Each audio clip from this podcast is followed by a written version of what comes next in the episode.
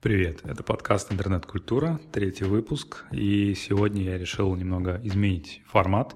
Вместо одной большой темы на 20-30 минут я решил рассказать сразу о нескольких историях или новостях, которые я откопал за последнюю неделю. Надеюсь, что такой формат мне позволит войти в какой-то ритм и периодичность выхода новых выпусков. Ну а вы из этих новостей будете получать максимально актуальную информацию на сегодняшний день и, возможно, даже как-то применять ее. Ну, сразу хочу отметить, что некоторые истории, возможно, покажутся просто забавными и немного странными, но, тем не менее, они мне кажутся интересными и расширяющими кругозор. Надеюсь, что вам тоже будет интересно. Кстати, этот подкаст выходит и на YouTube, и там вы можете оставить свой комментарий, если вам есть что сказать или как-то прокомментировать э, те новости, о которых я здесь буду рассказывать. Напоминаю, что у меня есть Patreon, и если вам понравится этот выпуск или в целом вам по душе то, что я делаю, вы можете поддержать меня э, с помощью Patreon. Ссылка есть в описании. Ну что ж, давайте приступим. Первое, о чем я хотел здесь рассказать. На днях наткнулся на статью на Vox о так называемом YouTube Voice или ютуберском голосе.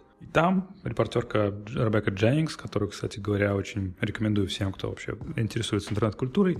В общем, там она описывает э, этот вот феномен ютуберского голоса или ютуберской интонации, ну и разбирает, какими свойствами он стал обладать, этот голос. Все, наверное, помнят недавний отчет YouTube, который разлетелся по всем SMM-пабликам э, или телеграм-каналам о том, какие самые популярные приветствия у западных ютуберов. Там на первом месте был Hey Guys, на втором и третьем э, WhatsApp и Good Morning. Вот YouTube Voice — это такая, скорее, более обширная тема. интересно, что эту тему развивают не только репортеры, но и западные лингвисты и логопеды, которых вот цитировали в этой статье Vox и еще во второй The Atlantic. Очень много, конечно, можно найти параллелей, каких-то сравнений с э, телеведущими или, например, ведущими на радио, когда, ну, естественно, ведущие стараются делать речь более четкой, выразительной, громкой, а изменять э, темп в зависимости от того, на что они хотят сделать акцент. Но при этом у ютуберов есть такой нюанс, они стараются быть э, более естественными, они хотят как поддерживать контакт со своей аудиторией более близкий, такой персональный, и не хотят звучать слишком наигранно. Поэтому они специально или не специально могут как-то криво конструировать некоторые фразы, могут вполне позволить себе использовать какие-то слова-паразиты, жаргон, нецензурную лексику. Но, тем не менее, можно найти какие-то общие э, свойства, к примеру, акцент на гласных или на согласных. Но что касается гласных, вот интересная вещь, которая вот одной из этих статей упоминается, в лингвистике есть такое понятие шва. На иврите означает «ничто», это такой невыразительный звук. Например, вот э, если взять слово «собака», если мы его говорим просто вот э, в разговорной речи, не делая акцента на гласных, то в слове «собака» последний, последний звук, он, э, он не похож ни на «а», ни на «э», это что-то такое среднее. «э». Ну и ютуберы стараются избегать этого звука и произносить э, с, э, и, и согласные, и гласные более четко, иногда даже растягивая некоторые из них, даже выделяя, как, например, в слове «exactly», можно его сказать довольно быстро, exactly, точно. Но большинство ютуберов, которых э, они там анализировали, говорят с таким четким разделением exactly. Ну и, конечно, известное всем придыхание. Это можно легко уловить, если вы преподнесете ладонь к своему рту, и когда вы говорите и чувствуете поток воздуха на вашей ладони, это значит, что вот вы используете эту технику. Опять же, это техника для акцентирования внимания, чтобы зритель все время был как бы в фокусе. Чтобы мы помимо там, какой-то жестикуляции или монтажа могли с помощью нашей речи тоже удерживать его внимание. Но на самом деле интересно здесь, конечно, не то, какие именно вот эти техники они используют, а то, каким образом это вообще все начинает влиять на всех остальных пользователей интернета. Не обязательно снимают видео на YouTube, но, например, пилят сторис. Если задаться такой целью и начать э, вслушиваться, как общаются люди в сторис, или если вы начнете как бы обращать внимание на себя, когда вы записываете их, то вы поймете, что вы говорите не так, как э, говорили бы просто в жизни, рассказывая эту историю человеку, который находится, например, с вами в одном помещении, а вы скорее пытаетесь применять вот эти вот манеры э, речи э, каких-то ведущих, то есть акцентируете на некоторых звуках, говорите чуть быстрее или наоборот чуть медленнее, чем в обычной речи. Наверняка каждый, кто записывал себя на видео, например, в сторис, то вы когда пересматриваете то, что вы только что наговорили, вам кажется иногда, что это слишком затянуто или слишком вяло, или слишком громко, наоборот. Когда вы общаетесь в реальности, естественно, вы, вы на все эти вещи не обращаете внимания, но когда вы видите самого себя, вам хочется соответствовать некоторому образу, который у вас сложился спустя годы просмотра различных видео. Ну и вы, естественно, пытаетесь подражать. Потому что подсознательно вы понимаете, что когда контент доносится вот именно вот так, а не так же, как в разговорной речи, то он заходит пользователям намного лучше. Вот и все. Ну и то, что мы начинаем повторять за теми, кто нам нравится, это абсолютно нормально. Была еще, кстати, статья интересная о том, как дети из США начали использовать британский акцент просто потому, что они пересмотрели «Свинку Пепу». Причем не только британский акцент, но и некоторые британские слова. То есть, например, вместо vacation говорят holiday. А в ТикТоке, как это часто бывает, стали, естественно, появляться видео, которые иронизируют над всей этой темой. Вот, например, в одной из статей был приведен пример э, ТикТока, там, где девушка показывает как звучат э, подавляющее большинство бьюти-блогеров. Они почему-то используют все один и тот же одну и ту же интонацию, какой-то такой тон.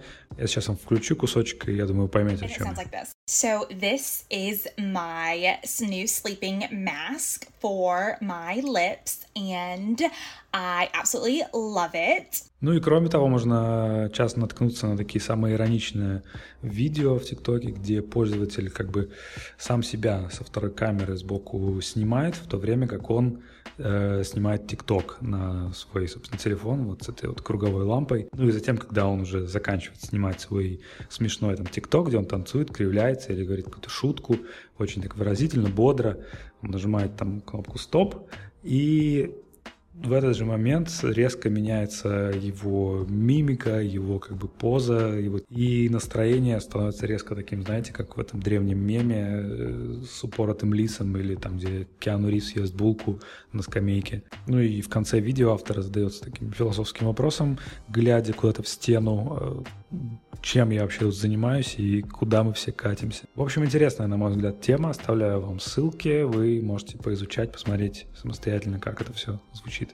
Следующая история. Наткнулся я на отчет о состоянии гейминга в США. Отчет довольно свежий, по-моему, то ли за последние полугодие, то ли за прошлый год. Ну и помимо того, что там, конечно, каждый раз поражают э, числа и объемы рынка и все остальное, я словил себя на мысли о том, как вообще незаметно для, не знаю, для вас, может быть, тоже произошел сдвиг в нашем представлении о видеоиграх, как вообще способе э, времяпрепровождения. Когда я учился в школе лет 20 назад, то игры были таким занятием для школьников, для подростков, либо для совсем каких-то очень странных инфантильных взрослых, которые, по мнению большинства общества, просто не нашли себе нормального занятия, которые бездельники, лентяи и просто хотят дальше э, играть в какие-то детские игрушки. Теперь, по крайней мере, в США, вот по последним числам из этого отчета, в игры те или иные игры, потому что сейчас огромное множество разных вообще видов, категорий и платформ. Так вот, в игры играет 227 миллионов человек. То есть это 70% вообще людей всех э, возрастов в США. Ну и кроме вот этого огромного числа, который ну, меня вообще впечатляет, Интересно было узнать, почему именно э, люди играют, по какой причине. Э, и, ну, и оказывается, что каждый из нас находит что-то свое в играх. И раньше большинство игр выглядело как э, процесс достижения какой-то цели, например, получить какое-то количество очков, э, убить всех э, монстров, пройти лабиринт. То есть выполняли какую-то задачу и хотели ее выполнить лучше всех, чтобы добраться до какой-то там вершины топа. Теперь же игры изменились. Появилось огромное количество таких игр, в которых люди просто отвисают вместе, как это было раньше и в Warcraft или в, или в линейке. Сейчас появилось огромное множество и так называемых социальных игр, где основной элемент — это именно вот социальное взаимодействие друг с другом, где вам, где вам не обязательно выполнять какие-то ключевые задачи и набирать очки, ресурсы, фраги и прочее, прочее, вы можете абсолютно спокойно где-то отвисать на интересных локациях, на, наблюдать пейзажи, ловить вместе рыбу, кататься на машинках. А в фотографии, кстати, появился даже новый жанр – виртуальная фотография, то есть когда фотограф ищет какие-то интересные, необычные ракурсы или пейзажи внутри игр. Ну и некоторые игры, благодаря современной графике и такой довольно высокой реалистичности, ну, на самом деле впечатляют. Особенно если ты умеешь находить какие-то определенные ракурсы, поджидать определенный свет, потому что он же ведь тоже меняется на локациях, то некоторые кадры действительно очень классно выглядят. Если вам интересно посмотреть, я в описании оставлю э, ссылку на один такой профиль. Идем дальше. На инсайдере недавно появилась история о том, как э, Twitter провел свой какой-то официальный конкурс. Он раздавал NFT. Те самые NFT, о которых в начале года очень было шумно, они никуда не ушли. То есть они все еще существуют, и этот инструмент все еще развивается. Просто теперь о нем говорят, наверное, не из каждого утюга, а просто постепенно уже становится нормой. И вот в том числе большие платформы вроде Инстаграма, который собирается в ближайшем будущем внедрить э, NFT Marketplace у себя. Или, например, Twitter. Вот они решили э, провести такой конкурс. Они разыгрывали 140 NFT. Это как отсылка к 140 символам. Ну, не так важно, что там были за условия. Интересно то, что один из э, этих NFT это был э, мем, э, который называется Reply Guy. И вот о нем я хочу сейчас рассказать.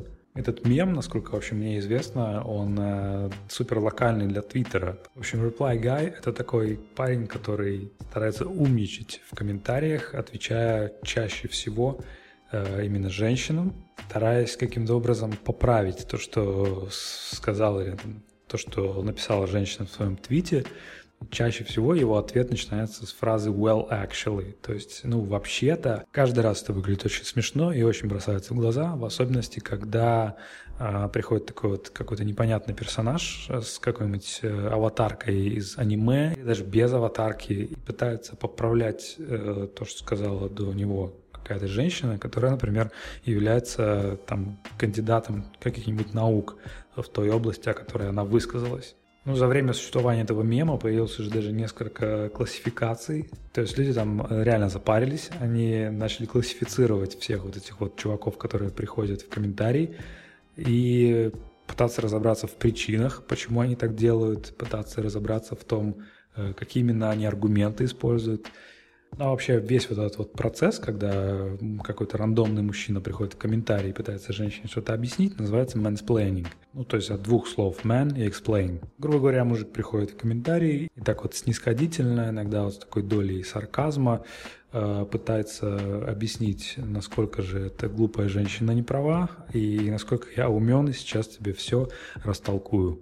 Ну и опять же, это все очень бросается в глаза, выглядит для большинства людей, кто понимает, что происходит, э, довольно забавно. И вдвойне забавно, что Twitter решил увековечить этот мем и создать NFT. Там такая гифка, на ней изображен э, такой мужик в виде античной статуи, который сидит со смартфоном в руке, и на гол- вместо головы у него яйцо. Яйцо как э, тоже символ такого ноунейма, абсолютно какого-то рандомного анонимного человека, который только-только зарегистрировался в Твиттере. Еще немного чисел, которые, мягко говоря, поражают воображение. Больше половины выручки Apple в их App Store приносит 0,5% пользователей. То есть полпроцента пользователей и больше 50% выручки. Таких пользователей называют китами. Ну и такая разбивка по процентам, она свойственна не только для Apple или каких-то там онлайн-платформ. Примерно то же самое можно наблюдать и в играх. Могу ошибаться, но, по-моему, именно оттуда происходит вот это вот понятие whales, то есть киты. Это та небольшая часть гиперлояльных пользователей, которые тратят внушительные суммы в конкретной игре. И что интересно, со стороны может показаться, что это просто какие-то психи, это зависимые люди, у которых вообще нет жизни, но среди тех, с кем э, репортерам удалось пообщаться, оказались вполне обычные люди, у которых э, есть работа, есть семья, есть э, абсолютно нормальная социальная жизнь. И, кстати говоря, относительно немного они проводят времени в самой игре, но при этом так уж сложилось, что у них есть лишние деньги, которые они могут потратить не только на какие-то свои офлайновые материальные хотелки, но и на, например, виртуальные предметы. Конечно, может быть, это какая-то тут ошибка выжившего, то есть это те люди, которые откликнулись на призыв репортеров пообщаться, вот те люди оказались более-менее э, вменяемыми. Может быть, какой-то процент людей это все же вот такие асоциальные личности, которые, у которых нету, скажем так, реальной социальной жизни. Вот они погружаются в игры, в эти виртуальные миры, где, собственно, у них и происходит вся их жизнь. Ну и вот если в этом ключе рассуждать, то тут на очень интересный такой нюанс обратил внимание Бенедикт Эванс. Это такой британский аналитик. У него очень классная рассылка по технологиям. В общем, он в своей статье отмечает такой интересный факт, что Apple в последнее время очень активно стал продвигать тему заботы о своих пользователях. Это и забота о их приватности, ну, как, наверное, все помнят последний апдейт. Это и забота о их здоровье. То есть э, в одном из последних апдейтов они же там ввели опцию ограничения количества времени перед экраном, то есть вам напоминалки приходят или вам блокируют вообще доступ в приложение. Плюс они очень расширили свое приложение о здоровье. Там намного больше появилось разных каких-то опций. Я даже половину из них даже не понимаю, зачем они нужны. Но при этом, как вот отмечает Benedict Evans, вся вот эта вот забота Apple как будто бы обходит стороной вот этих вот цифровых китов, которых Apple решил э, лучше, наверное, не трогать, не мешать им тратить э, такое огромное количество денег в их App Store. Ну и тут, конечно, напрашивается сразу же сравнение с э, подходом Китая, злого коммунистического Китая, который еще пару лет назад внедрил ограничения для школьников, для подростков. Точных чисел не помню, но там ограничения, во-первых, по времени перед экраном в играх, а во-вторых, по количеству денег в месяц, которые они могут потратить на виртуальную валюту в этих играх. Тут я, конечно, говорю отчасти в шутку, тут, конечно, стоило бы разобраться, а зачем, с какой целью а, Китай так заботится о своем подрастающем поколении, не исключено, то лишь с той целью, чтобы воспитать следующее поколение, которое уже привыкло к определенным ограничениям, и при этом а, в свое свободное время совершать всякие полезные действия на благо Родины. Ну и последняя, но не менее важная история на сегодня – значит, в Великобритании правительственная комиссия по цифровым технологиям, по медиа и спорту а, проводила такое, по всей видимости, открытое заседание на тему вообще интернет-культуры и как это все влияет на общество. Туда приглашали различных э, людей, представителей индустрии, медиа и прочих. И вот среди них была одна британская инфлюенсерка, у которой там что-то около 100 э, с лишним тысяч подписчиков в Инстаграме. И когда с ней затронули тему троллинга и буллинга, то она поделилась таким довольно непопулярным э, опытом о том, что большинство из тех, кто булит ее в соцсетях, это ее подписчицы, это взрослые женщины, у которых по ее наблюдениям нету каких-то особых материальных проблем или еще чего-то. У них семьи, у них дети подросткового возраста. И вот в свободное время они занимаются э, так называемым hate-following ом. Это вот такой интересный феномен, которым, э, наверное, интереснее было бы заниматься психологом или психиатром. Это когда человек начинает фолловить кого-то, кого он, э, в принципе, презирает. Ну и делает это с такой целью, чтобы в очередной раз посмотреть, как он или она э, хорошо живет, и в комментариях или в личке э, сообщить о том, как это все омерзительно и как э, подписчик его или ее ненавидит за это все. Тема на самом деле очень обширная, я думаю, что стоило бы отдельный выпуск посвятить этому. Hate-watching, hate-following и вообще вот эта вся тема э, так называемой интернет-драмы. Стали появляться просто огромное количество YouTube-каналов и Instagram-профилей, которые прям обсасывают каждую тему о селебах, какие-то скандалы, сплетни и прочее. И все это в итоге перерастает в, огром... в огромное community, которое по факту знают о жизни определенных селебрити больше даже, чем фанаты. Ну и в целом очень забавно получается. Все думали, что большинство э, хейта и буллинга, оно со стороны подростков или каких-то взрослых дяденек, которым нечем заняться в интернете, они с подлости приходят к э, женщинам в их профиле и пишут всякие гадости. Но оказывается, что нет. Как вы видите, мир очень разнообразен, в нем найдется место всем. Ну что ж, пожелаем всем удачи, инфлюенсерам пожелаем э, справиться со всем этим натиском и напором хейта, а всем э, комментаторам и троллям э, разобраться прежде всего в себе. На этом пока все. Это все э, самые интересные новости, которые я для вас собрал на этой неделе. До следующего выпуска. Пока.